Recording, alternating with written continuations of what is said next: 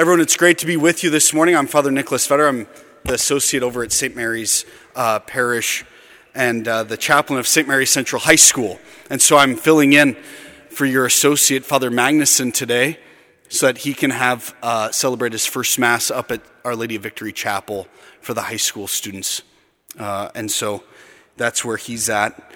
He's not just sleeping in. Okay? The gospel today this famous gospel of the sons of thunder and uh, their mother asking them, being bold in her ask uh, of Jesus for what she wants for her sons. Two quick things. Number one, everyone, of course, and indeed, we need to be bold in asking God for what we need, what we want. Right? We have to be bold. But number two, right? Uh, be careful what you wish for right? She says, or Jesus says to her, You do not know what you are asking.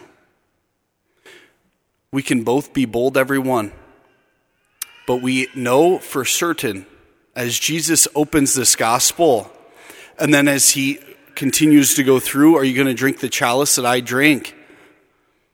When we ask God for something, what's always intrinsically connected, what always goes with our prayer, our ask of God, is suffering. We can't get out of it. They always go together. That God's greatest gift to us is suffering, everyone, because that is how He saved us. That's how He gives us meaning, right? And that's how He clarifies uh, what's most important. And so today, be bold in your ask of God.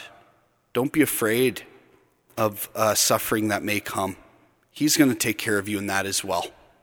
There's no need to be afraid. So, Jesus, today we ask you for this grace to be bold in asking you for what we need and what we want, and knowing that even in our suffering, you're going to be with us. Help us not be afraid.